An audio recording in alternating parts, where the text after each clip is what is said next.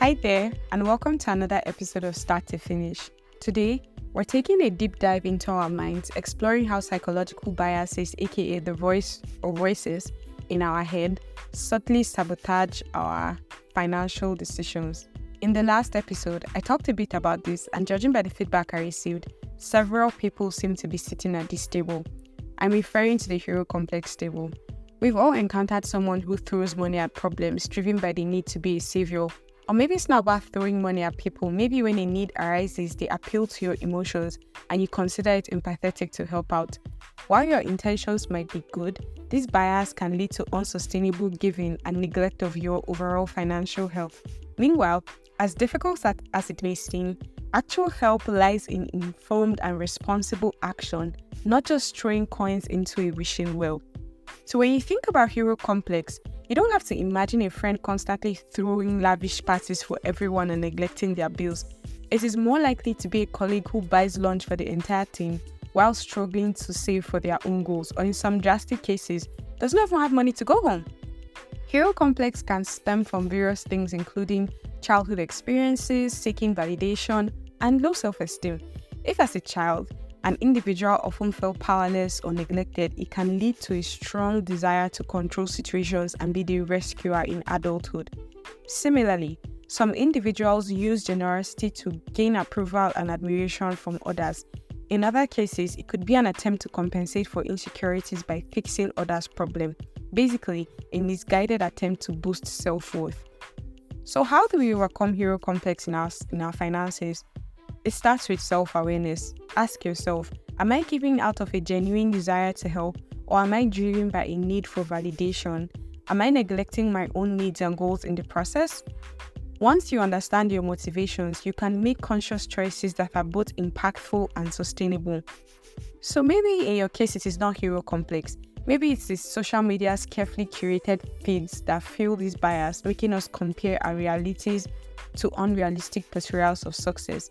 Without discipline, this can lead to impulse purchases, overspending, and neglecting our own financial goals in the pursuit of an illusion. I could say that the Joneses that you are trying to keep up with probably have their own financial struggles, but who cares if they don't? Don't let any highlight reel or unboxing video or ASMR or day in my life reel distort your reality. Focus on your journey and set realistic goals based on your income and values. Remember, comparison is the thief of joy, especially when it comes to your finances. Another sneaky and often overlooked culprit is anchoring bias. This is where we fixate on an initial piece of information that we receive about something and then use it as some sort of reference point to anchor everything else, every sort of information we receive about that thing on that first point. So, interestingly, this initial information can be factual, like a price, or it can be subjective, like someone's opinion. The problem is, we tend to stick to this anchor even when we are presented with additional relevant information, leading to potentially biased decisions.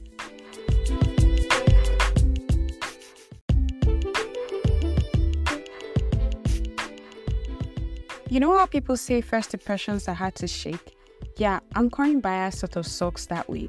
Unfortunately, unlike first impressions, which can change over time, overvaluing the initial information, even when you're presented with new information, can be difficult.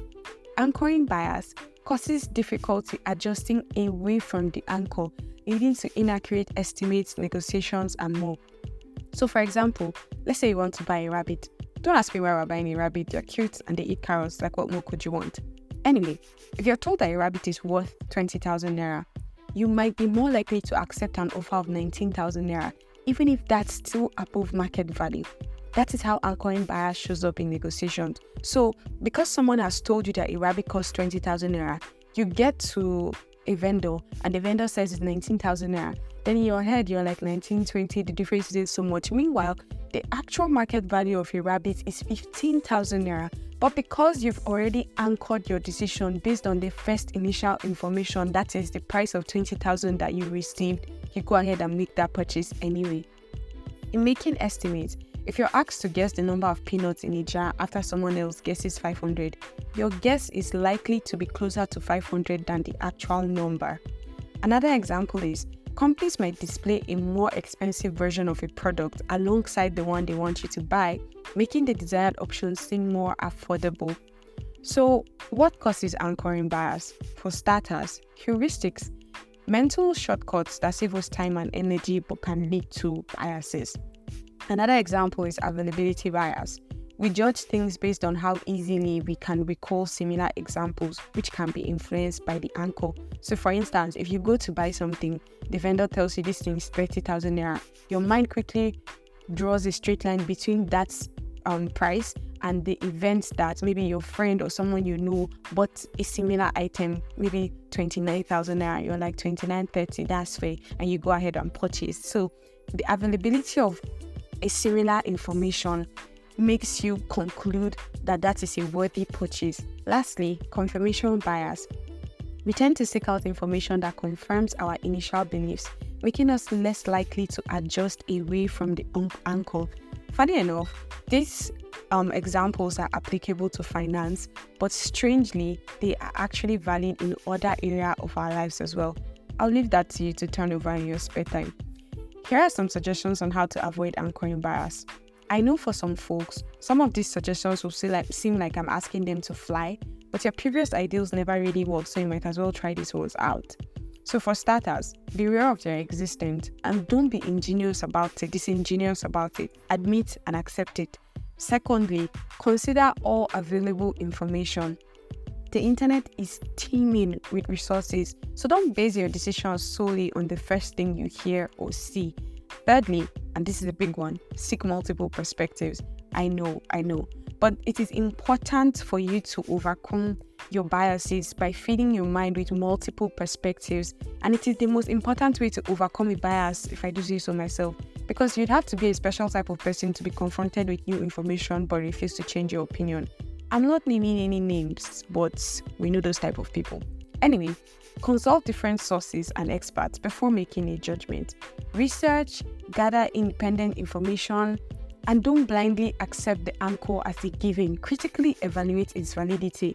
Like, why did you buy it for 30k? Is it that the vendor just was happy to see your face? Was that a sales day? Was he low on um, you know, on patronage and he just really wanted to sell something? Did you not care how much it was? Like ask all of these questions. And then the third um, you know, bias we're going to talk about is loss aversion. This bias makes us fear losing money more than the potential joy of gaining it. It can lead to us holding on to bad investments, avoiding calculated risks, and missing out on growth opportunities. Remember, calculated risks are essential for financial progress, so don't fear the loss. You can learn, diversify, and invest wisely. So, loss aversion makes us more motivated to avoid losses than to acquire gains and this can lead to risk averse behavior and missed opportunities. And because there's no such thing as reward without risk, well, you're potentially putting yourself and your entire financial well being at risk. That wasn't a pun. we can avoid loss aversion over time. Um, if you know if you've experienced loss which had severe consequences it could explain why you are why you've developed a loss aversion and it could also be how information is presented. This can influence whether we perceive it as gain or as loss, triggering loss aversion differently. We have also considered ways to mitigate these biases, but for loss aversion particularly, I recommend setting stop losses in financial decision making. Define an acceptable loss threshold to avoid emotional decision making. Finally, the ever optimistic optimism bias.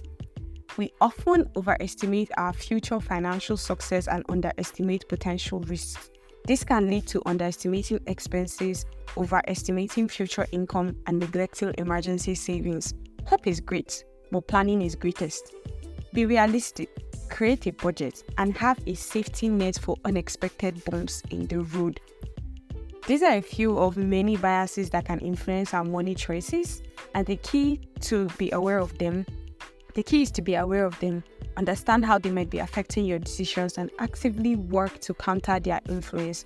The biggest tip is to educate yourself. Financial well being is a journey and not a destination. So you can't even use this podcast as a this episode as a reference point in evaluating your biases. There are more biases that actually exist. So maybe some of these don't apply to you, but there are others that exist, and hopefully in subsequent episodes we'll get into them. Now, I'm certain you learned a thing or two in this podcast, so please share with a friend. Don't be a gatekeeper. We hate those here. Don't forget to like and follow the Financial Literate on IG for more. And remember, stay frugal.